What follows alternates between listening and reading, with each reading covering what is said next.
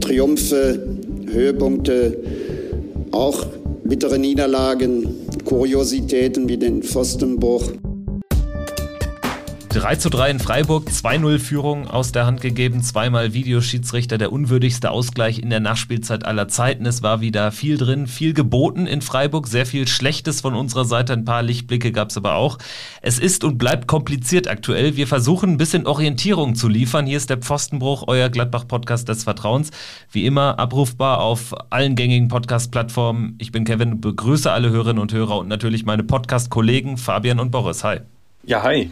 Ähm, ja, erstmal, Boris, äh, schön, dass du wieder mit dabei bist. Natürlich auch. Äh, ja, ansonsten, äh, wir ja, haben ein spannendes Spiel hinter uns auf jeden Fall. Ähm, ein komisches Spiel. Äh, ich glaube, ähm, sowas in der Form habe ich noch nicht erlebt mit Borussia, egal ob zu Hause oder auswärts. Ähm, das war ähm, ja auf allen Ebenen irgendwie merkwürdig vom ganzen Erlebnis her. Ja, äh, schön auch wieder hier zu sein. Äh, wie gesagt, ich hatte jetzt ja eine kurze Babyauszeit ähm, und äh, war mal auch jetzt gefühlt mal ein paar Wochen vom Kopf her sehr weit, weit weg von Borussia für meine Verhältnisse. Ähm, hat aber auch echt ganz gut getan, glaube ich.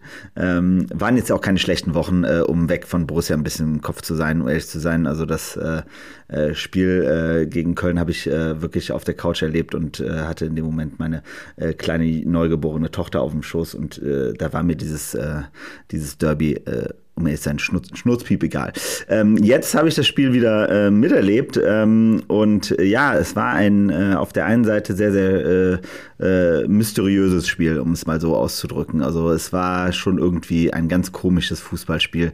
Ähm, sinnbildlich viel für diese, für die Situation dieser Borussia äh, in diesem Jahr und unfassbar einfach. Ja, es hatte irgendwie in diesen 90 Minuten viele Phasen von dem, wie wir die ganze Saison betrachten. Ne? Also es gab ja auch in der ganzen Saison dann teilweise ein paar richtig gute Momente. Die hatten wir jetzt in den ersten zwölf Minuten in Freiburg auch. Dann hatten wir wieder viel Videobeweise drin und dann natürlich auch ganz, ganz viel Murks um nicht zu sagen, eigentlich, ja, gute Dreiviertel des Spiels waren ja wirklich äh, mehr als schlecht. Am Ende dann aber, wie auch immer, noch ein Punkt ergaunert, möchte man sagen. Wir können das Ganze ja mal von vorne weg äh, aufdröseln. Letztendlich aufstellungsthematisch ist das Ganze ja auch schnell erzählt. Ginter verletzungsbedingt nicht dabei, Luca Netz dafür rein, Benze Baini dann in die, in die, ähm, in die Innenverteidigung gerutscht. Und ansonsten war ich nur etwas verwundert, dass es äh, keine weiteren Wechsel gab. Ein Lars Stindl hatte ich schon fast erwartet, muss ich sagen, gerade nach der Aussage von Adi Hütter, die ja doch äh, tief blicken ließ, dass man äh, schauen wolle, wer denn noch für Borussia brennt, so sinngemäß. Und wenn nicht Lars Stindl, wer denn dann? Also den habe ich äh, durchaus in der Startaufstellung gesehen. Das hätte mich nicht so sehr überrascht. Aber ja, der kam ja dann erst äh, deutlich später und das auch nur, weil Lasso Player verletzt runter musste. Aber er hatte dann noch seinen großen Auftritt. Wie ging euch das? Ähm, wart ihr überrascht, dass es äh, nur diesen einen verletzungsbedingten Wechsel gab oder wie habt ihr es gesehen? Ja, man muss ja schon fast überrascht gewesen sein. Also ich meine, wir haben gegen Köln eine absolute Nichtleistung gesehen äh, in der ersten Halbzeit. Ähm, eine, eine Halbzeit, die auf ganzer Linie zum Vergessen war. In der zweiten Halbzeit mit Luca Netz, mit äh, Joe Skelly und mit äh, Christoph Kramer wurde es, äh, ich sag mal, einen Hauch besser. Ähm, ich will da jetzt nicht von der fußballerischen Offenbarung sprechen, das haben wir ja letzte Woche auch doch durchaus besprochen, aber es wurde ja wenigstens einen Hauch besser. Und ähm, dass dann äh, dennoch ähm, auch die Spieler wieder eine Chance bekommen haben, die gegen Köln in der ersten Halbzeit ja wirklich kein gutes Spiel gemacht haben, ähm, überrascht ein wenig. Ähm, muss eigentlich überraschen, wobei es mich in der aktuellen Konstellation auch wiederum nicht überrascht. Also das ist ein ganz merkwürdiges, ähm, irgendwie ein ganz merkwürdiges Verhältnis, das ich auch zu dieser Aufstellung habe. Also aus Leistungsgründen muss es eigentlich überraschend gewesen sein. Aus ähm, der Erfahrung der letzten Wochen würde ich sagen, war es eigentlich auch nicht überraschend. Ja, also ich kann mit dem auch nur äh, anschließen. Also es ist im Endeffekt so, dass ähm, man, also ich fand ja, die Kommunikation im Laufe der Woche schon fast wieder putzig an der Stelle, dass an die Ehre der Spieler appelliert wurde. Nicht, auch nicht im Ansatz über die Taktik des Trainers oder irgendwie über den Trainer diskutiert wurde, sondern nur an die Ehre der Spieler appelliert wurde. Ähm, und dann frage ich mich immer so nach dem Motto, sind, also, also haben wir jemals in einer schlechteren, oder doch, wir haben schon mal eine schlechteren, aber haben wir seit langem jemals in einer schlechteren Position gestanden, Spielern zu sagen, es ist Zeit an die Ehre zu appellieren, weil wenn du willst, dann reißt dir mal einen Arsch auf. Also gefühlt ähm, drei Viertel der Leute, die da in der ersten Elf standen, sind die Leute, die unter Umständen, wenn wir wollen, eben halt den Verein sehr, sehr gerne verlassen werden im Sommer. Ähm, und das ist halt einfach, das widerspricht dem Ganzen halt total. Ne? Also ähm, macht einfach keinen Sinn. Ne? Äh, diese Kommunikation, dann passend dazu eben halt eine Aufstellung, wo man denkt, das ist die von den Namen her beste Aufstellung, die man machen kann. Ähm, aber eben halt äh, de facto eben halt auch die Leute, die uns äh, die en erneut ein, eine, eine Schmach gegen Köln äh, zugebracht haben. Also dementsprechend ähm, bin ich da schon reingegangen. Man muss sagen, natürlich, was war schon wieder mal auffällig, ist ja halt einfach, dass wir bei dem Spiel in Freiburg de facto als Fans ja schon mit einer ganz klaren ähm, Nicht-Erwartungshaltung rangehen, weil wir einfach denken, das wird eh nix. Und ähm, das hat man im Vorfeld des Spiels, glaube ich, ganz stark gespürt bei uns allen. Ähm, auch im, also im sonstigen Umfeld. Und äh, dementsprechend war natürlich dieser Start des Spiels ähm, eher äh, absurd, muss man sagen. Ja, dazu passt ganz gut, ähm, was ich auch von Steffen Korell gehört habe im, im äh, vereinseigenen Podcast, wo er sagte, dass ähm, ja, man jetzt äh, im Prinzip dann auch schon mit einem Punkt zufrieden wäre. Also das war eine ganz klare Aussage, die es so in den vergangenen Ebald-Jahren nie gab, muss man mal ehrlich sein. Wir sind überall hin, hingefahren mit der Maßgabe, dass man das Spiel gewinnen will. Und äh, das war dann schon eine andere Kommunikation. Nichtsdestotrotz ist ja der Start sehr vielversprechend gewesen. Einer der ja, frühesten Elfmeter der Bundesliga-Geschichte. Wenn es den Videobeweis nicht gäbe, dann äh, wäre wahrscheinlich das Tor sogar noch in der ersten Minute gefallen. So hat es dann ein bisschen gedauert. Letztendlich, glaube ich, der verwandelte Elfmeter von Rami Benzebaini erst in der dritten Minute. Es war mal wieder so ein Elfmeter, der viel diskutiert worden ist, denn die Hand spielte die entscheidende Rolle und ja, mich würde mal interessieren, wie ihr es äh, gesehen habt. Boris, vielleicht du ähm, am TV, wie war es so in der Realgeschwindigkeit? Weil also im Stadion, ich, ich war ja, ich war ja nicht im Gästeblock, das muss man vielleicht noch erwähnen. Ich war ja tatsächlich auf der Seite, wo dieses Handspiel war und ich äh, war völlig verwundert, weil real habe ich gar nichts mitbekommen und ähm, es war ja nur Jonas Hofmann, der letztendlich dann sofort nach dieser ähm, eher missglückten Hereingabe nach, nach 13, 14 Sekunden mit den Armen ruderte und da irgendwie dann darauf aufmerksam machte, dass da irgendwas passiert gewesen ist. Aber man kriegt ja überhaupt gar keine Infos und man fühlt sich wie immer alleingelassen. Wie ging es denn dir vom TV? Also am TV hat man halt sofort, also ich fand schon, man hat sofort gesehen, dass da ein Handspiel war, also dass der Ball auf jeden Fall an der Hand war. So, das war keine Frage, aber um ehrlich zu sein, wie gesagt, ich war nicht davon ausgegangen, dass es als Elfmeter gepfiffen wird. Das war das, was mich eher ein bisschen überrascht hat, aber als man dann natürlich sofort die Wiederholung gesehen hat, war klar, dass der Ball eben halt, also klarer ging es ja kaum, wie der Ball gegen die Hand geknallt ist und ähm, ähm, dass dann der Schiedsrichter das so interpretiert, das fand, also ich muss immer sagen, wenn, wenn er auf der anderen Seite gefallen wäre, ähm, hätten wir nur wieder gesagt, so das ist das typische VAR-Schicksal von Borussia. Ähm, das waren eigentlich genau, es, es tat mir eigentlich gut, dass der Elfmeter gegeben wurde, weil ich fand, es hat uns wieder einiges ausgeglichen von dem, was wir in den letzten Jahren für absurde Elfmeter gegen uns bekommen haben, wo ich sage, das hat nichts mit Handspiel zu tun, weil noch nicht mal dahinter eine wirklich gefährliche Situation entstanden wäre. So, ähm, aber gut, ist passiert. Ähm, äh, ich war trotzdem, das, also ich weiß nicht, wie es euch ging, aber um ehrlich zu sein, bei mir bedeutete halt dieses 1-0 so gar nichts, sondern ich war eigentlich so der Meinung, so nach dem Motto, ach, okay, Jetzt haben wir wenigstens einen lustigen Start des Spiels. Ja, ich habe das Ganze ja natürlich ähm, aus 100 Metern Entfernung gesehen, äh, nämlich äh, ja äh, aus dem Gästeblock und man hat natürlich nichts gesehen, außer ein paar Schiedsrichter, äh, außer ein paar Spieler, die den Arm gehoben haben und ähm, mehr habe ich von der Situation am Ende gar nicht mitbekommen.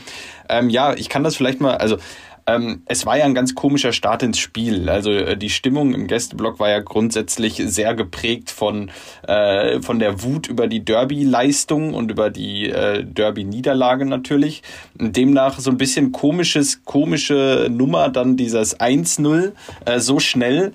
Ähm, es war so ein bisschen nach dem Motto, ja gut, erstmal ähm, erstmal wollen wir mal sehen hier, man, man steht da mit so einer leichten Wut noch im, im Bauch äh, in, in der Gäste, im Gästeblock und dann ähm, ja, legt die Mannschaft eigentlich dann ganz gut los. Den Elfmeter, wie gesagt, ihr könnt es, glaube ich, besser beurteilen. Ich habe es auch hinterher nicht gesehen. Wahrscheinlich ähm, äh, gehe ich da mit euch mit und sage am Ende eher kein Elfmeter. Ähm, Videobeweis braucht dann in dem Moment auch einfach kein Mensch. Wenn es einfach weitergelaufen wäre, dann hätte auch keiner gemeckert. Ähm, und ähm, ja, dann macht Borussia aber auch noch das 2-0 direkt hinten drauf und das immer noch in diese, in diese Wut hinein, in diese, in diese, ähm, ja, in dieses komische Gefühl auch weiterhin im Gästeblock und dann war, war irgendwie so eine kollektive Unsicherheit. So, ja, sind wir jetzt eigentlich, äh, sind wir jetzt eigentlich schon wieder versöhnt? Ist das jetzt hier schon wieder, warum, warum geht das jetzt heute auf einmal? Warum ähm, können wir auf einmal guten Fußball spielen? Die Kombination zum 2-0, die war ja auch, die war ja auch super. Das war ein hervorragend rausgespieltes Tor und man steht da und denkt, ja, warum geht das nicht letzte Woche? Ähm, ist gerade so wieder irgendwie, ich sag mal, äh, in dem Moment äh, in, in so eine Stimmung reingekommen, okay, wenn ihr so weiterspielt heute, dann äh, haben wir ein bisschen Chance auf Versöhnung, aber ähm, den Kampf wollen wir auf jeden Fall erstmal sehen. Und es war wirklich in die Wut hinein, hat Borussia da eigentlich äh, zweimal, äh, ja, zweimal für ein bisschen Freude gesorgt, würde ich mal sagen. Äh, zwei kurze Momente der Freude, aber auch dadurch bedingt, äh, dass ich ja in einem neutralen Bereich war, umgeben von ähm, 99% Freiburg-Fans, äh, konnte ich mich da jetzt eh nicht so exaltiert ausleben. Also von daher. Durftest du denn also jetzt im Hinblick auf das Leipzig-Spiel, durftest du denn feiern? Ich habe das einfach gemacht. In Leipzig hätte ich natürlich das Spielende nicht erlebt. Da wäre ich wahrscheinlich äh, spätestens nach dem 2 zu 0 dann des Stadions äh, verwiesen worden. Und was nach dem überraschenden 3-3, da sprechen wir gleich drüber, äh, passiert wäre, das kann sich jeder denken. Also da hätte ich da nicht lange überlebt. Aber das äh, lege nicht an den anderen Zuschauern, sondern natürlich an, an einem Ordner in Leipzig. Also das ist schon, schon Wahnsinn. Wer es nicht gesehen hat, äh, das ging ja bei Twitter rum, dieses Video, wo ähm, ein Union-Fan nach dem 1 zu 0 im Pokal dann wirklich äh, das Stadion verlassen musste, weil er sich in einem neutralen Bereich gefreut hat über den Treffer der Gäste. Das ist absoluter Wahnsinn. Aber dazu immer wichtig für Gladbach-Fans, genau das gleiche hatten wir ja in Manchester, bei Manchester City. Da wurden ja ähm, zig Gladbach-Fans äh, während des Spiels aus dem Block geschmissen, als sie sich am Anfang ja noch zu unseren äh, Toren, äh, für unsere Tore gefreut haben. Also deshalb, das, das, also Retortenclubs sind da alle gleich, sind alle gleich faschistisch in ihrer Art und Weise. Julian Korb und Raphael, das waren noch Momente im Etihad Stadium. Genau, ja, wo waren wir? Auf jeden Fall, ähm, ja, also tatsächlich kurze Momente der Freude, aber auch sofort diese Skepsis. Was heißt das jetzt? Werden wir das jetzt souverän runterspielen? Habe ich so einen Dialog mit mir selbst geführt, also einen Monolog wahrscheinlich und habe mir sofort gesagt, nee, werden wir wahrscheinlich nicht. Also wir werden es halt nicht so machen, wie das in den Favre-Jahren war, wo wir dann einfach eine, eine frühe Führung in 95% der Fälle souverän weggespielt haben und dann auf die Momente äh, gewartet haben, um den entscheidenden Konter zu setzen. Und ich meine, die Bedingungen hätten ja nicht besser sein können. Freiburg kam aus dieser Pokalbelastung, kassiert ein frühes 0-2, völlig überraschend. Und in dem Moment musst du es halt weiter mit, mit Rutzpe, mit Vertrauen spielen und dann äh, nicht den, den eigenen äh, Erfolg, Erfolgspfad in dem Fall verlassen. Und das hat ja Borussia sofort gemacht. Man hat sich ja im Prinzip also Freiburg hat sich kurz geschüttelt und dann war das ein Spiel auf ein Tor bis zum Ende. Ja, also ich finde immer so, auch nochmal zu der Einordnung, ne? Ähm, wenn wir nach einer ekelhaften Niederlage gegen den ersten FC ähm, auswärts in Freiburg einen Riesensieg errungen, errungen hätten mit, was weiß ich, 2-0, 3-0, 4-0, so, ganz ehrlich, das hätte in diese Saison auch absolut reingepasst. In der Saison, in der wir 5-0 gegen Bayern gewinnen, aber ansonsten irgendwie gefühlt nur Kraut und Rüben spielen, ähm, wäre es passend gewesen, dass wir ausgerechnet in so einer Saison den, die ewig äh, Serie von Freiburg, äh, also in Freiburg, endlich brechen und dann noch mit so mit einem relativ souveränen Sieg. Bei mir war es nur halt einfach so, ganz ehrlich, nach dem 2 zu 0, das war ja, da, erstmal Fabian nochmal ganz klarer Punkt, das war super rausgespielt. Also wirklich wieder genau das, was man ja eigentlich denkt, was das Potenzial dieser Mannschaft ist, ne? Wie die so einen Angriff so geil ausspielen, Weltklasse. So. Aber auf der anderen Seite war bei mir halt die komplette, also ich habe mich kein bisschen wirklich drüber gefreut. Ich fand das Tor schön, so, aber mir war halt bewusst so nach dem Motto, ich freue mich jetzt nicht wirklich, weil ich glaube, wir können uns, also die Freiburger, wenn die halbwegs cool sind, und ich fand, das war schon auffällig, ich, mein, mein auffälligster Moment war, wie der Eggestein, nachdem der Schiedsrichter auf den Punkt gezeigt hat, nach dem ein, also vor dem Elfmeter, so wie der Eggestein einfach nur fokussiert den Schiedsrichter angeguckt hat, okay, alles klar, schüttelt sich kurz und dann so nach dem Motto, ich beschwere mich nicht, wir spielen einfach weiter. So. Und ähm, dann, okay, hatten wir zwar noch diesen zwei, das 2-0 gemacht, aus dem Nichts, so, aber die Freiburger waren mentalitätstechnisch uns von Anfang an überlegen. So, und das hat man dann nach dem 2 zu 0 sofort gemerkt. Also dieses, wie du sagst, ab dann war es ein Spiel auf ein Tor. Ähm, und ich habe dann immer nur die Kommentare bei uns in der Familie die ganze Zeit gemacht, so nach dem Motto, das wird jetzt irgendwann geht das los, so, weil irgendwann bricht es dann bei uns wieder. Ähm, am Anfang hat Sommer ja noch in der ersten Halbzeit noch ein paar Bälle ganz gut rausgefischt und so weiter. Und da hatten wir noch ein bisschen Glück auch, äh, diese, die, die, diese eine Szene da am langen Pfosten, äh, wo der Ball noch dran vorbeiging. Ähm, aber ansonsten war das ja jetzt nicht so, dass wir noch ein äh, gekonntes Offensivspiel aufgesetzt haben oder versucht haben, sie irgendwie wieder zu pressen oder irgendetwas zu machen, sondern wir haben uns ja, wir haben ja wieder, wir waren ja widerstehend äh, am Wanken. Und das, das, fand ich, das fand ich ganz spannend und hat äh, auch, in, auch im Auswärtsblock dann zu einer sehr, sehr merkwürdigen äh, Situation irgendwann geführt. Ich sag mal, gerade so beim Spielstand von, von 2 zu 1 für Freiburg, dann äh, ist es ja eigentlich merkwürdig. Du führst immer noch in Freiburg, das muss man sich mal überlegen. Du führst, trotzdem hatten dann zu dem Zeitpunkt irgendwo schon alle eine Stunde grauenhaften Fußball gesehen von Borussia und eigentlich alle die Schnauze voll. Das heißt, ähm, du, du, man ist total genervt von der eigenen Mannschaft über die, die Leistung, die mal wieder nicht stimmt, über 50, 60 Minuten. Äh, die Freiburger haben das gut gemacht. Allen war klar, äh, jetzt müssen wir hier, wir müssen also wir müssen ja eigentlich schon hinten liegen, beziehungsweise eigentlich muss es schon unentschieden stehen, den Spielanteilen.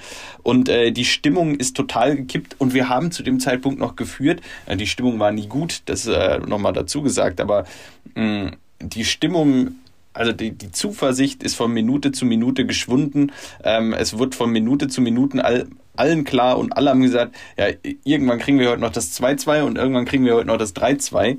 Und ähm, das 2-2 folgt ja dann auch äh, relativ zügig. Ich glaube, dann hatte Freiburg noch äh, fast eine halbe Stunde Zeit von da an. Und ähm, ja, äh, da war, haben eigentlich alle nur damit gerechnet, dass wir dieses Spiel äh, 3-2 oder 4-2 verlieren.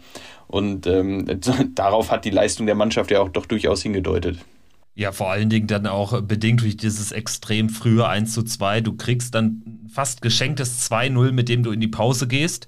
Und dann läuft aber wirklich wieder alles falsch, weil du denkst dann, ja, vielleicht, äh, vielleicht erleben wir jetzt dann doch mal eine, eine zumindest fokussierte, defensiv konzentrierte Leistung in den ersten so 15, 20 Minuten, weil in so einer Phase kannst du natürlich eine Heimmannschaft dann auch ein bisschen den Wind aus den Segeln nehmen, weil die natürlich dann irgendwann auch immer verzweifelter wird, wenn sie einfach das Tor nicht trifft. Aber die hatten ja so viele Ecken und es ging dann auch direkt wieder so weiter zu Beginn der zweiten Halbzeit und daraus resultierte ja dann auch der ominöse Elfmeter auf Freiburger Seite, wo ich auch sage, ich habe mir das jetzt auch ein paar Mal angeschaut, ich, ich bin mir immer noch nicht mal sicher, ob wirklich leider ihn, Urs also ob der Sturz, ähm, ob das Berühren von Leiner ähm, gegen Höfler, ob das wirklich ursächlich für dessen Sturz ist, dafür, dass der über seine eigenen Beine stolpert. Also das sind Situationen, die wirst du niemals in Realgeschwindigkeit von einem Schiedsrichter gepfiffen sehen.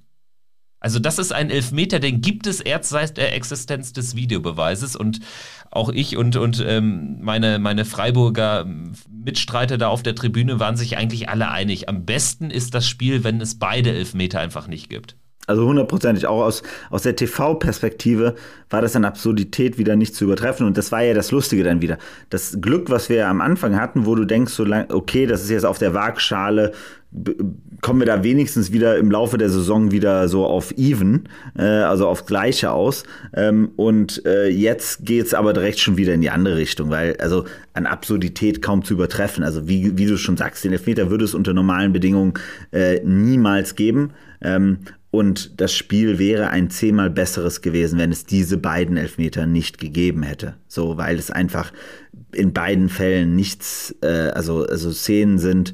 Wenn wir danach gehen, da bleibe ich immer dabei. Da kannst du äh, dir jede Ecke, jede Strafraumsituation rauspicken und du wirst immer irgendetwas finden. Und wenn die Spieler anfangen zu wissen, dass sie sich nur quasi ihr Bein hängen lassen müssen, um getroffen zu werden und so weiter und so fort, dann multipliziert sich das ja nochmal um ein Vielfaches. Also es ist halt einfach nur noch äh, ein großes, großes Ärgernis, im, äh, also im, wenn, wenn man einfach nur ein schönes Fußballspiel genießen möchte und hat damit eigentlich dann nichts mehr zu tun. Ja, ganz genau. Also dann, dann fällt aber nichtsdestotrotz dann dieser, dieser Elfmeter zum 1 zu 2. Griffo nutzt ihn. Und danach drückt Freiburg noch weiter und äh, wir hatten ja dann auch Ballbesitzanteile, die gingen ja unter die 30 Prozent in der Phase. Christian Günther nutzt dann diese, diesen Dauerdruck aus mit einem, ja, vielleicht auch haltbaren Schuss von ihm geht natürlich da ein bisschen bitter durch, durch mehrere Gegenspieler hindurch, weshalb ihn Jan Sommer spät sieht. Wenn er 20 Zentimeter größer ist, dann kann er vielleicht noch um den Pfosten lenken. Hat er nicht sollen sein und Günther markiert das zu dem Zeitpunkt ja dann auch früher 2 zu 2 für Freiburg. Ich meine, die hat noch eine halbe Stunde Zeit und von da an äh, wusste man eigentlich aus Borussia-Sicht, äh, wie das Ganze laufen wird. Also das hatte schon sehr starke Stuttgart-Vibes dann, ne? Ja, das hatte es und ähm, ja, spätestens zu dem Zeitpunkt, ähm, das ist dann auch, auch wirklich bemerkenswert, äh, lagen dann so ein bisschen auch im Gästeblock alle, alle Nerven blank. Ähm, da, ähm, ja, äh, fand ich äh, ganz bemerkenswerte Situationen eigentlich. Es wurden hier und da ein paar Becher geworfen, was natürlich ja, einfach auch nie, überhaupt nicht geht, äh, Becher in Richtung Spielfeld zu werfen. Wir haben es alle in Bochum erlebt, was passieren kann, was die schlimmste Konsequenz ist. Und dann fand ich es ganz spannend, äh, dass die Ultras dann da äh, doch sehr ähm, entschieden eingegriffen haben und sich diejenigen, die da Becher geworfen haben, dann selbst rausgepickt haben und gesagt haben, hey Leute, hört mal auf damit. Ähm, sehr bemerkenswerte Szenen, hat aber auch so ein bisschen gezeigt, dass die Nerven wirklich auch blank lagen im, im gesamten Gästeblock. Und ähm, ja, es war dann äh, kein schönes Spiel mehr. Es war dann irgendwie das Warten auf das 2 zu 3 und ähm, das fiel ja dann auch äh, nach, langem, nach langer Druckphase irgendwann folgerichtig äh, dann doch äh, paar Minuten vor Ende des Spiels, zehn Minuten, glaube ich. Aber habt ihr nochmal kurz so zu, der, zu dem Beginn auch der zweiten Halbzeit, auch mit dem 2-1 und so weiter, ähm, habt ihr auch wieder das Gefühl gehabt, dass der Gegner einfach sich wieder entsprechend ein bisschen besser auf uns angepasst hat und dann ähm, auch wieder die entsprechenden Lösungen besser gefunden hat? Weil ich fand schon, dass die Konsequenz, mit der Freiburg in der zweiten Halbzeit gespielt hat, wesentlich besser war als in der ersten Halbzeit. In der ersten Halbzeit hatten sie zwar auch ein paar gute Chancen, aber das war noch relativ da war viel Wut drin. In der zweiten Halbzeit hatte man wieder das Gefühl, dass sie einfach ein bisschen was angepasst haben, ein paar äh, Ideen äh, hatten, anders uns äh, anzuspielen. Und ähm, wie sie uns da auch zu dem 2-2 äh, um den Strafraum herum ausgespielt haben, das war halt schon ähm, einfach wieder ärgerlich. Und dann siehst du auf jeden Fall wieder unsere übliche Schwäche in dieser Phase, das ist einfach selbst wenn wir mal einen guten Start haben, braucht der Gegner nur einmal irgendetwas anzupassen und ähm, dann sind bei uns schon wieder, kann, kann man eigentlich wieder schon fast ein Spiel komplett abhaken. Ist wirklich so, ne? Also da gehen die Lichter sofort aus. Also wenn, wenn der Gegner mit Struktur anläuft, mit Struktur sein Offensivspiel aufzieht, dann steht er einer permanenten Unstruktur unserer Defensive entgegen und das reicht dann, um tatsächlich in, ja, in dem Fall in gut 25 Minuten drei Hütten zu machen, ne? oder in 35. Und das auch völlig verdient in der Phase. Und tatsächlich habe ich es auch so wahrgenommen, dass dann eben diese Struktur dazu geführt hat, dass Freiburg da auch noch mit noch mehr Ruhe immer wieder dann Chancen forciert hat, ohne jetzt auch irgendwie spielerisch so mega gut häufig nach vorne zu kommen. Es waren ja dann auch einfach letztendlich zwei Ecken, die mit zu den Toren geführt haben, aber diese Ecken wurden sich ja auch immer verdient. Also ähm, wenn man permanent da vorne rumtourt und das äh, Verlagerung äh, ähm, vollzieht und dann auch äh, von, von außen reinflankt, dann ist es klar, dass du da auch ein paar Ecken forcierst. Und äh, das äh, hat ja das äh, Spiel dann letztendlich von Anfang an gezeigt, aber in der zweiten Hälfte eben ganz stark. Also da hat ja Freiburg dann nochmal die Eckenbilanz auch aufge, aufgeschraubt und eine Szene gab es ja dann trotzdem noch, die auch so ein bisschen dieses ganze VAR-Fiasko gut beschreibt. Und zwar war das eine Szene, die ich am nächsten Tag im, im Zug bei einem ähm, äh, RP-Online-Artikel, ich glaube vom Kollegen Yannick Sorgatz, erstmal aufgedröselt bekam, dass eigentlich die klarste Szene, die zu einem Elfmeter hätte führen müssen, eine Szene war beim Spielstand 2 zu 2, wo Hofmann gelegt wurde, aber vorher schon Abseits gegeben wurde. Es war aber kein Abseits. Ich meine, das beschreibt so wunderbar das Problem, was der VAR im heutigen Fußball mit sich bringt. Weil das war eine Szene, ja, du hast, es, es wird Abseits gegeben, in dem Moment schaltest du ab, als, als Zuschauer, und äh, merkst dann im Nachhinein, ja, das hätte nach Regelbuch dann eigentlich einen Elfmeter für Borussia Mönchengladbach nach sich ziehen müssen, letztendlich. Und das war wirklich ein klares Foul. Ja, aber es zeigt halt auch wieder die Absurdität dieser, dieser Auslegung. Ne? Also das ist ja immer, das ist ja immer das, was wir auch schon ein paar Mal hier thematisiert haben, dass auch wenn man denken würde, dass ein äh, VRR in der Lage wäre, ein Spiel objektiv äh, fairer zu gestalten, am Ende ist trotzdem subjektive Entscheidungen bleiben. So, und wenn du einen subjektiv ähm, handelnden VRR hast, der eine bestimmte Linie verfolgt, dann spürst du das und das, also das, das, das macht diese ganze Sache so sinnlos wie nur irgendetwas. Und ich meine, ich glaube, du hast selber gesagt, Kevin, ja nochmal, ne? Oder ich weiß nicht, irgendjemand anders auf Twitter oder so, wo man einfach gesagt hat, am Ende, da dürfen es eigentlich, wenn man sich das ganze Fiasko auch diesen gesamten Spieltag über anguckt in der Bundesliga, äh, wieder mit dem VRR, dann bleibt man eigentlich dabei, dass eigentlich nur Tor und abseits eben halt die einzigen zwei Sachen sind, die der VAR eigentlich entscheiden dürfte. Ähm, und ansonsten maximal noch zwei Call-Options für die Trainer. Ähm, aber ansonsten das ist, es ist eine Farce, muss man ganz klar sagen. Weil, ne, wir hatten ja solche Situationen, wo solche Sachen wie das jetzt von Hofmann eben halt auch schon dann im Nachgang zu ganz absurden Wendungen durch den VAR geführt hat. Also es geht, also es ist Takt, also die können genau so handhaben. Die können sagen, das ist ein Fehler gewesen, es war kein Abseits und dann war es auch noch ein Foul. Also Elfmeter. Das geht.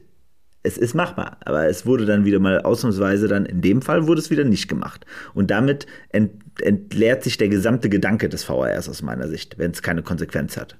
Ja, dann hat Freiburg weiter nach vorne gepusht und ist dann durch Philipp Lienhardt im Folge eines Eckball, Eckball äh, mit äh, dem Kopfballtor zum 3-2 gekommen. Da, ja, Jan Sommer hat jetzt auch nicht die glücklichste Figur gemacht. Für mich immer ein bisschen blöde, irgendwie, wenn so, ein, so, ein, so eine normale Ecke in den Fünfer kommt und natürlich ist dann der Kuddelmuddel, aber im Fünfer darfst du einfach nicht so einfach zum Kopfball kommen. Da musst du irgendwas machen. Trotzdem kein Affront gegen Jan Sommer, also no hate, ne, alles gut. Aber ähm, das passt dann auch irgendwie ins Bild. Dann kriegst du da so eine Billo-Ecke. Das dürfte ja dann auch äh, das äh, fünfte Tor nach einer Standardsituation in zwei Spielen gegen den SC Freiburg sein. Wenn man noch den Elfmeter, der zum, zum 1 zu 2 führte, dazu zählt, sind sechs Gegentreffer in zwei Spielen gegen Freiburg in Folge von Standards. Also, naja, gut. Freiburg 3-2 vorne.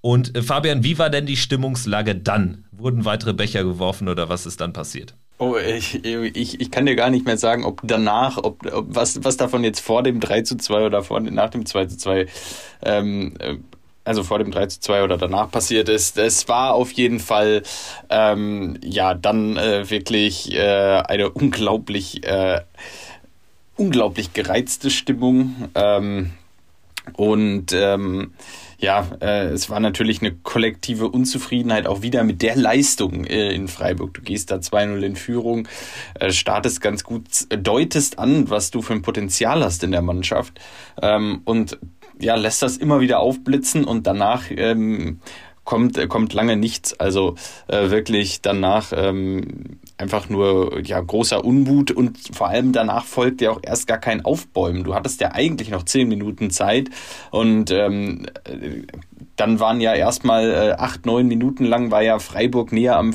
4 zu 2 als Borussia am, am Ausgleich, äh, wo ja eigentlich alle wussten, gut, jetzt geht's halt darum, wie hoch gewinnt hier Freiburg. Äh, das Aufbäumen fehlte komplett. Wir haben über unsere Lucky Punch Qualitäten auch schon öfter mal gesprochen hier, äh, die eigentlich überhaupt nicht vorhanden sind. Ja, und dann ähm, ja, kommt Patrick Herrmann plötzlich auf der, auf der rechten Seite dann doch nochmal zur Flanke und findet Lars Stindl und ich konnte es gar nicht glauben. Auf einmal war der Ball im Tor und ich dachte, wie haben wir das denn jetzt hier gemacht? Ähm, äh, auch der Jubel war dann auch komplett überhaupt nicht vorhanden, beziehungsweise nicht, also nicht überhaupt nicht vorhanden ist, es entstand überhaupt kein Jubel, weil es ist eine totale Ungläubigkeit im Block, dass, dass da wirklich gerade noch das 3-3 gefallen ist. Und es war wieder, wie das 1 zu 0 eigentlich, in die totale Wut hinein. Also Borussia hat es zweimal geschafft, in die absolute Wut der Fans ein Tor zu schießen, sodass alle komplett überfordert waren mit der Situation. Zum, zu Beginn des Spiels war es noch die Wut über die Derby-Niederlage und am Ende war es die Wut über die Leistung auch in Freiburg. Und plötzlich steht es 3-3 und äh, ja, irgendwie, ähm, irgendwie haben, hat Borussia es da zweimal geschafft, ähm, die Fans so ein bisschen, äh, irgendwie da so ein bisschen eine Spaltung reinzubekommen. Äh, es passte einfach alles nicht zum Spiel und war dann eine ganz, ganz komische Situation, das muss man so sagen. Ja, jetzt schafft es Borussia sogar noch im falschen Moment Tore zu schießen, also irgendwann wird es dann auch schwer, uns ein äh, bisschen Freude zu bereiten. Ne? Also ich habe das jetzt im Nachhinein äh, natürlich nochmal verstärkt so wahrgenommen. Man sieht es ja in dem TV-Bild einfach nochmal besser, wie wenig Jubel da wirklich auf, aufkam und dann dieses fast schon ikonische Foto von, von Lars Stindl, äh, der da in, in äh, das Blitzgewitter an der, an der Bande steht und dann von, von Embolo geküsst wird und selbst aber ja völlig aggro ist auch ob der fehlenden Reaktion Aktion seitens der Zuschauer, dann machst du die Hütte deiner 93. Setzt dann mal irgendwie durch einen Lucky Punch dann noch einen Punktgewinn da ins, ins Nest. Und dann kommt da nichts. Man kann es aber natürlich wirklich ein bisschen nachvollziehen, wenngleich ich jetzt auch schon irgendwie. Also, ich, ich weiß selbst nicht, wie ich reagiert hätte im Gästeblock, weil, also, ich, ich war ja da im neutralen Bereich, also am anderen Ende des Spielfelds mehr oder weniger. Und in dem Moment ich, ich war ja da halt, weiß ich nicht, wie so ein mit, mit, mit Hem übergossener Pudel saß ich da, während um mich herum alle standen.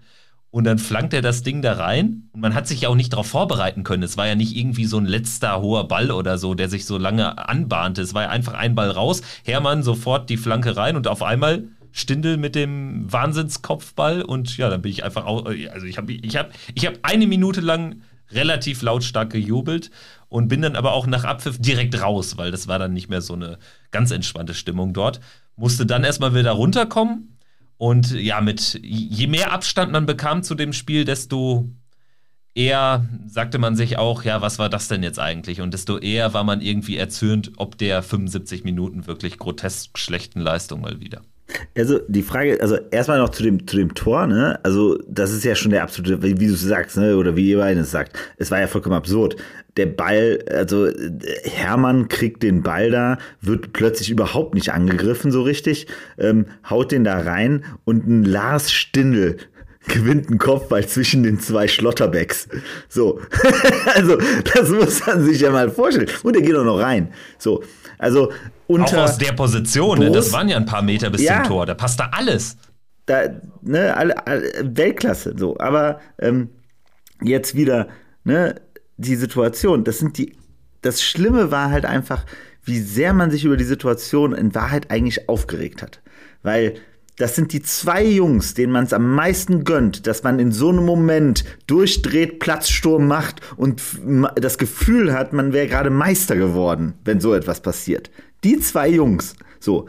Aber durch all diesen Scheiß, der da in dieser Mannschaft und in diesem Verein gerade abläuft, steht man da und sagt, Leute, das war genau der falsche Moment, wo ihr dieses 3-3 geschossen habt. Das hättet ihr euch für ein anderes Spiel aufbewahren können, weil jetzt hat uns das eigentlich all unseren Groll kaputt gemacht, schon fast wieder, den wir eigentlich schon, es war eigentlich schon so, Hütter ist raus und der Verein ist in der zweiten Liga und das war's und wir sind tot. Und dann so, nee, jetzt habt ihr einen Punkt geholt. Und dann, dann stehst du da ja, also ich meine, auch im, im Fernsehen sah das ja auch total absurd aus. Das waren ja, es waren ja eigentlich zwei Niederlagen in diesem Moment.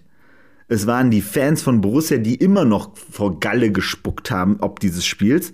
Und auf der anderen Seite die Freiburger, die ja vollkommen demoralisiert waren von diesem Spiel, weil sie sich so zu toll zurückgekämpft haben und jetzt so einen harten Punch gegen ihre Champions League äh, äh, bekommen haben.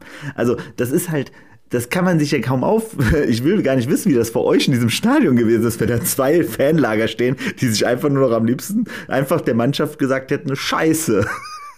Ja, irgendwie hat es sich so ein bisschen so angefühlt. Ähm, ja, vor allem dann noch nach der Situation, ähm, die, die Spieler von Borussia sind dann ja auch, nach der, nachdem sie dann selber wütend waren auf, auf die Nichtreaktion der Fans, auch nicht in die Kurve gekommen nach dem Spiel.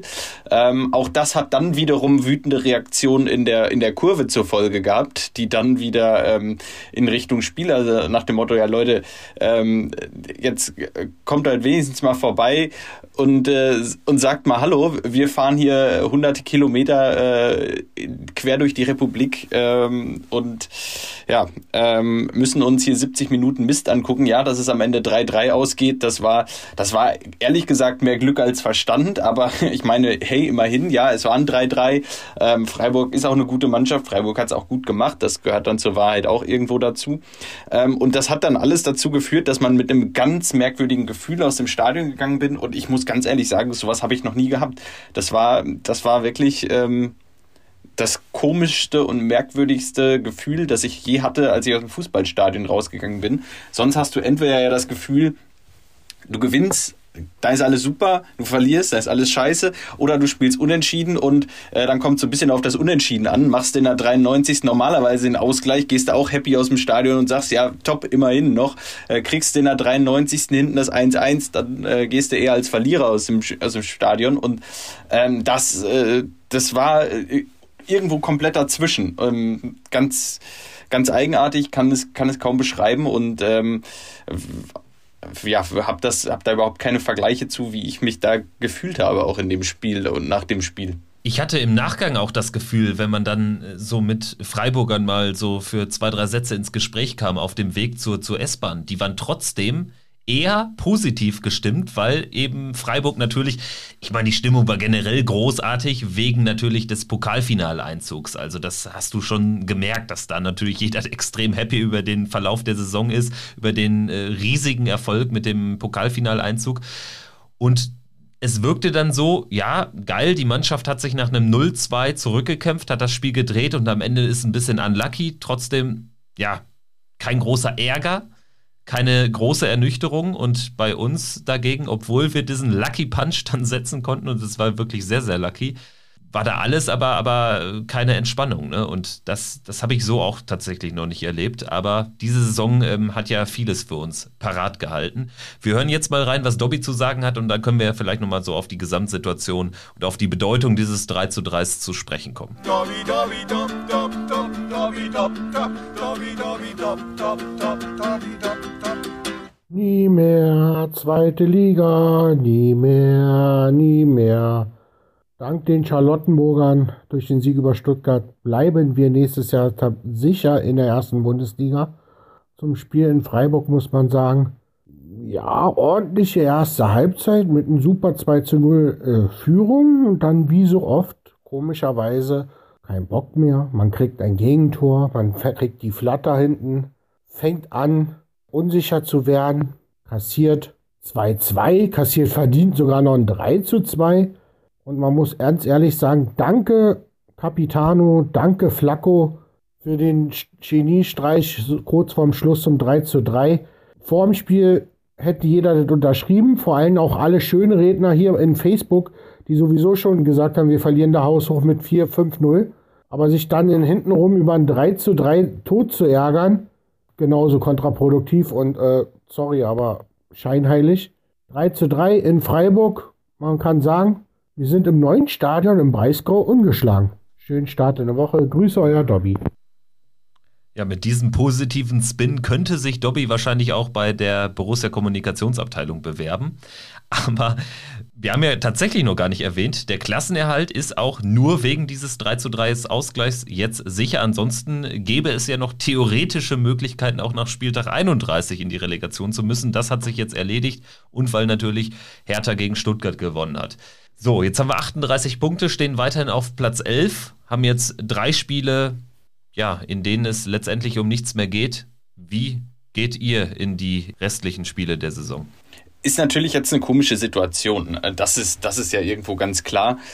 Wir gehen da jetzt in drei Spiele, die sportlich komplett bedeutungslos sind, die ähm, ja mit Sicherheit für den ein oder anderen Spieler, der sich für, für die kommende Saison empfehlen kann und will, für Borussia ähm, noch relevant. Ähm, vielleicht auch für den ein oder anderen Spieler natürlich, der, der sich für einen neuen Vertrag bei einem anderen Verein empfehlen möchte. Aber ansonsten äh, ist, das, ist das ja schon fast ganz ungewohnt. Ich weiß nicht, das letzte Mal dürfte gewesen sein, ähm, als wir ähm, 2010 unseren Klassenerhalt schon sicher hatten, dass wir mit so einer, äh, dass wir, dass wir so in die letzten drei Spiele gegangen sind. Und ich erinnere mich da an ein 1 zu 6 in Hannover. Ähm, da haben wir auch genauso gespielt, ähm, nach dem Motto, ja, jetzt kann ja jetzt nichts mehr passieren, hm, schauen wir mal. Und ähm, ich will da nochmal dran erinnern und hoffe, dass das jetzt äh, eben nicht passiert. Okay, wir haben die Klasse gehalten. Ähm, man muss echt sagen, äh, es ist einfach unfassbar, wenn man sich vorstellt, dass wir mit dieser Mannschaft äh, äh, am 31. Spieltag uns frei, äh, freuen, dass wir die Klasse gehalten haben. Ähm, und ich war, ich bin echt immer noch ziemlich fassungslos ob dieser Saison und ob dieser Gesamtsituation. Deshalb, also ich habe nicht das Gefühl, dass in dieser Mannschaft Spieler aktuell darum kämpfen, sich bei anderen Vereinen anzubieten. So, ich habe nicht das Gefühl, dass ich sehe, dass Spieler ähm, äh, sich gerade äh, dafür aufdrängen, äh, im nächsten, in der nächsten Saison einen sicher, in den sicheren äh, Rückennummern äh, zu bekommen, sozusagen. Ähm, das ist schon alles sehr, sehr, also es ist irgendwie alles so verkorkst. Ne? Man hat einen Trainer, wo man weiß, der kriegt einfach keinen Zugriff auf die Mannschaft und der hat irgendwie eine ganz komische ähm, Einstellung. Anscheinend braucht der ein bestimmtes Material an Leuten, sonst macht der nichts. Ähm, dann hat man eine Mannschaft, die de facto dysfunktional ist. Das muss man einfach so sehen. Nach zwei Jahren jetzt in Folge unter zwei verschiedenen Trainern, zwei unterschiedlichen Trainern, ähm, eben halt mit den jeweils sehr ähnlichen Resultaten, ähm, merkt man, dass die Mannschaft definitiv in der Form nicht mehr funktional ist. So, ähm, und äh, man hat da drumherum einen, einen, eine, einen Verein, der an sich eben halt aus meiner Sicht auch gerade einen sehr, sehr ähm, angreifbaren Eindruck macht. Und das ist halt so etwas, was eben halt, finde ich, diese Kommunikation, die da jetzt in den letzten Tagen aufkam, und das ist die Kommunikation, die jetzt irgendwie dann auch noch im Nachgang auch noch fortgeführt wird, ähm, so unfassbar schwer macht zu akzeptieren und weswegen man einfach auch so gefühlt so latent aggressiv der Situation gegenüber ist, auf jeden Fall auf meiner Seite.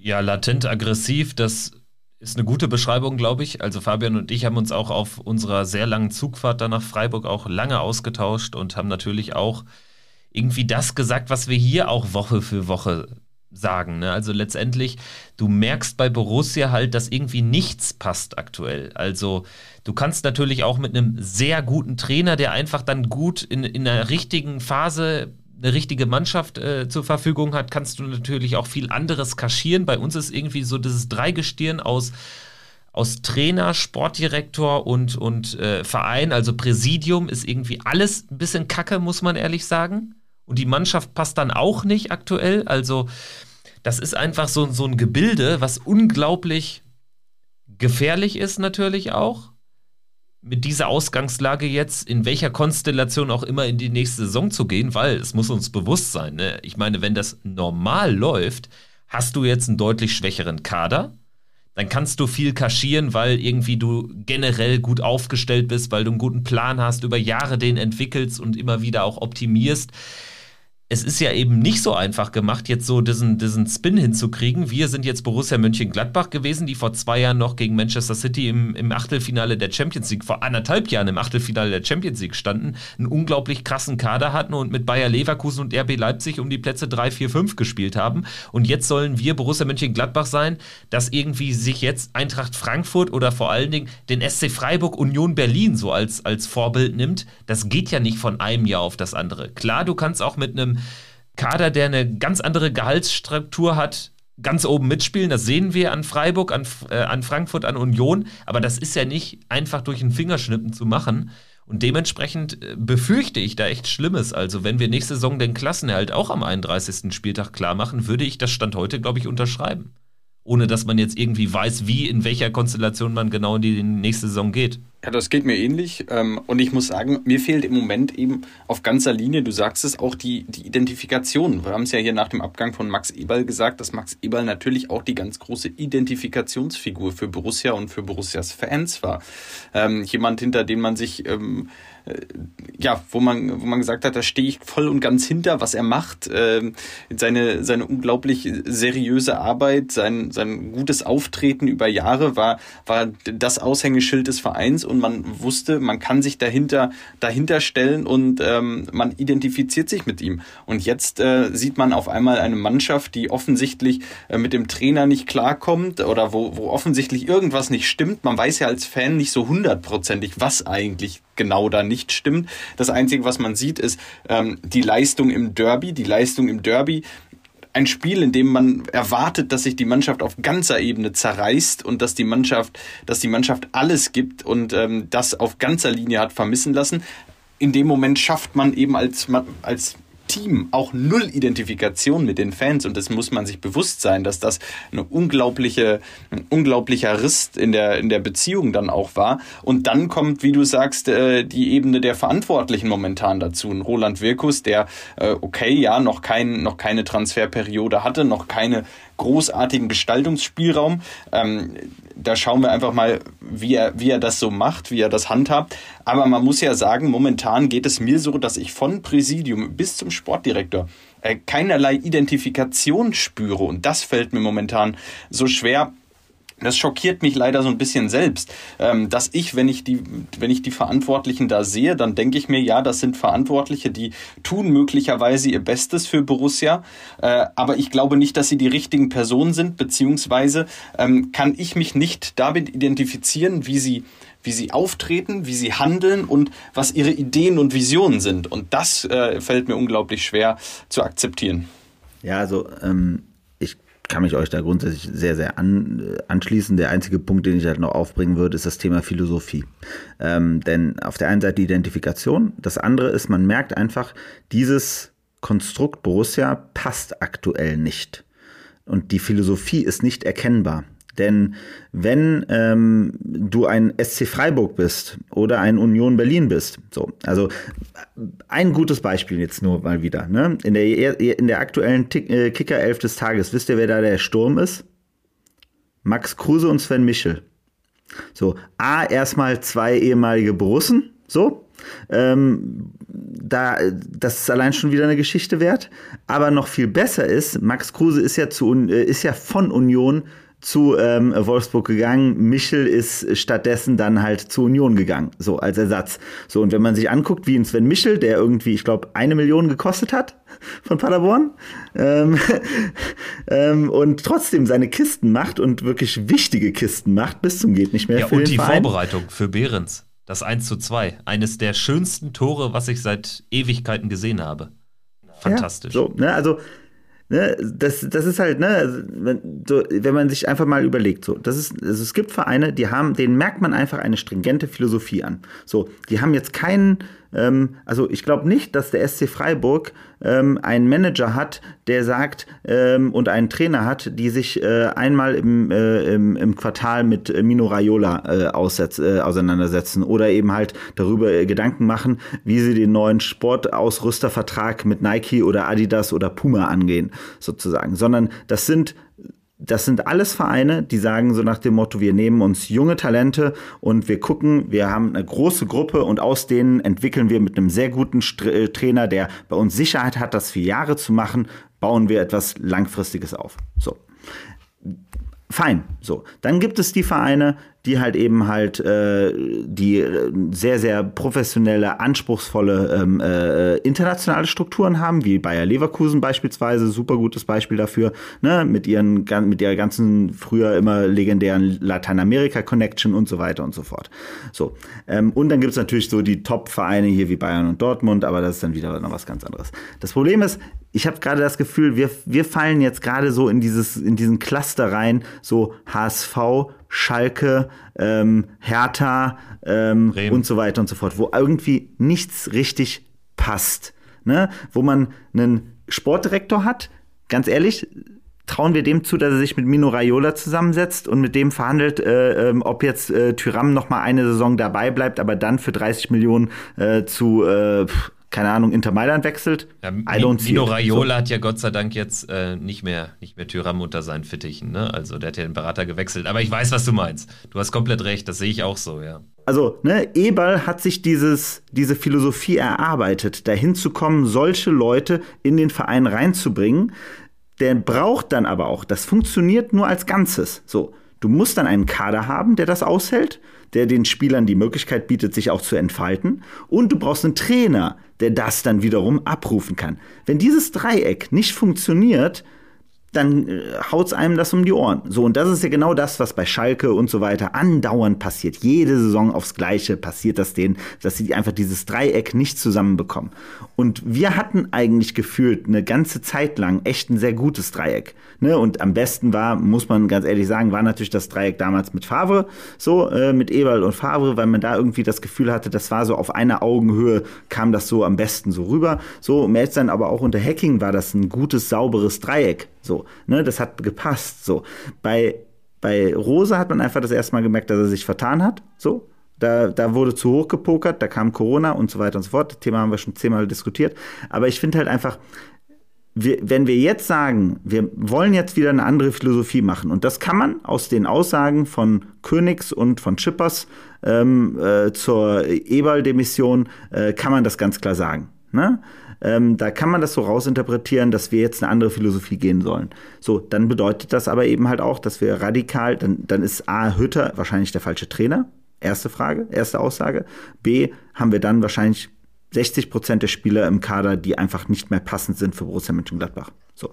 Und das zu managen, das wird im Sommer bei den aktuellen äh, Diskussionen, die da laufen, boah, wird schwierig.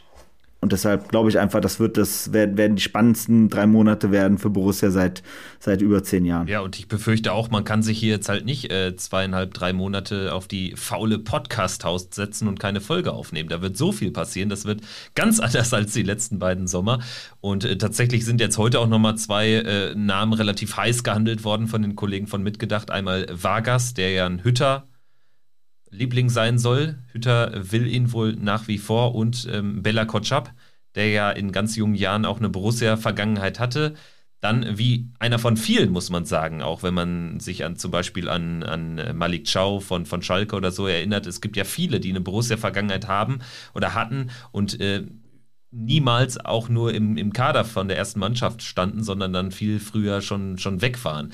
Äh, bei Bella Kotschap äh, soll es ja schon äh, sehr intensive Gespräche geben, laut mitgedacht. Also ja, es geht jetzt so langsam los, wird aber auch Zeit. Ne? Also das, das Fenster ist ja jetzt äh, zwar, zwar lang wie immer wahrscheinlich bis, bis Ende August, aber es geht ja schon Ende Juli mit der ersten Pokalrunde los. Also so viel Zeit ist ja gar nicht. Jetzt werden noch drei Spiele gespielt. Da geht es Gott sei Dank nur in Anführungsstrichen ums Fernsehgeld, auch wenn das schon ein paar Millionen ausmachen kann. Aber trotzdem sollte da jetzt auch so langsam passieren. Also ich würde ein bisschen ruhiger schlafen, wenn wir dann auch vielleicht die ersten zwei, drei Abgänge dann irgendwann jetzt fix äh, zerren, äh, fix ziehen können weil, weil ansonsten äh, läufst du da wieder Gefahr, dass du am Ende natürlich dann auch nur noch das kriegst, was du dann irgendwie, was noch nicht anderweitig weggekauft wurde, weil auch da sind uns ja total die Hände gebunden, weil wir natürlich durch diese Schipper-Doktrin immer nur das auszugeben, was man einnimmt, natürlich gerade auch ähm, ja dann erstmal auf Abgänge angewiesen sind. Also finde ich alles, alles sehr, sehr schwer verdaulich aktuell, die Situation, aber es ist so, wie es ist. Ne? Ganz genau. Ja, es wird, es wird spannend, es bleibt spannend. Jetzt ist die Planungssicherheit da. Nächstes Jahr spielen wir in der Bundesliga. Ähm, da können wir jetzt einen, einen, Punkt dran machen. Der Plan A, den Wirkus hatte, den er nur hatte, ähm, der ist jetzt, der tritt jetzt ein. Ich hoffe, dass er sich entsprechend dann auch die letzten zwei, drei Monate genau auf den Eintritt dieses Plans vorbereitet hat und dass er jetzt ähm, eben die ersten Geschäfte dann auch bald tätigen kann. Jetzt sind wir in einer ruhigen Saisonphase. Ich hoffe, ähm, dass die Mannschaft äh, mit den Leistungen in den kommenden drei Spielen da auch wirklich zu einer gewissen Ruhe dann erstmal führt. Ähm, das geht aus meiner Sicht nur, wenn, wenn die Leistungen auf jeden Fall mal stimmen, unabhängig der Punkte, die man dann am Ende holt. Ähm, was wir vermeiden sollten, wären, wären Klatschen wie eben damals gegen Hannover äh, in den kommenden Spielen, sondern, sondern da erwarte ich schon, dass die Mannschaft äh, ja noch fokussiert dabei bleibt und ähm, sollte das gelingen, dann, dann, ja, dann äh, warten wir mal ab. Ich bin sehr gespannt. Ich meine, es reicht auch langsam, ne? Zwei Derby-Niederlagen, zweimal 6-0 verloren, zweimal ein 2-0 Halbzeitstand aus der Hand gegeben, jetzt zumindest noch diesen Punkt geholt, aber ich weiß auch nicht, was die Saison noch für uns bereithalten soll. Es geht jetzt gegen Leipzig, Montagabendspiel. Also die Montagsspiele sind seit einigen Jahren schon abgeschafft. Wir kommen jetzt trotzdem in den Genuss. Passt auch irgendwie in die Saison, dann ausgerechnet gegen Leipzig. Also an dem Fußballabend wird auch so von der Gesamtgemengelage erstmal nicht stimmen. Und mutmaßlich dann unser Ergebnis im Nachhinein auch noch. Dann haben wir 33. Spieltag Frankfurt, Sonntagsspiel, also erstmals ja jetzt auch der 33. Spieltag nicht mehr komplett Samstag 15.30 Uhr und hinten raus dann gegen Hoffenheim, da geht es womöglich für beide Mannschaften auch um gar nichts mehr, außer eben um, ums Fernsehgeld. Da hat auch der Kollege Yannick Sorgatz einen interessanten Text äh, letzte Woche geliefert, der hat das Ganze mal aufgedröselt. Also wir können von dem jetzigen Stand noch 6 Millionen Euro verlieren, also da gibt es so ein paar Konstellationen da geht es jetzt halt noch wirklich um, um richtig saftig Kohle. Also um das äh, von diesem Punkt an äh, maximal mögliche Fernsehgeld einzustreichen, müssen wir vor Wolfsburg landen. Maximal ein Platz hinter Frankfurt, maximal drei Plätze hinter Hoffenheim und maximal acht Plätze hinter Freiburg. Also es ist fast so kompliziert wie Nations League, dementsprechend voll mein Thema.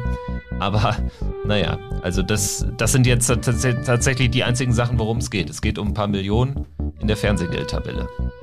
Gut, machen wir den Haken hinter und melden uns dann irgendwann Mitte nächster Woche. Macht's gut. Ciao. Macht's gut. Bis dann. Ciao. Ciao. Triumphe, Höhepunkte, auch bittere Niederlagen, Kuriositäten wie den Pfostenbruch.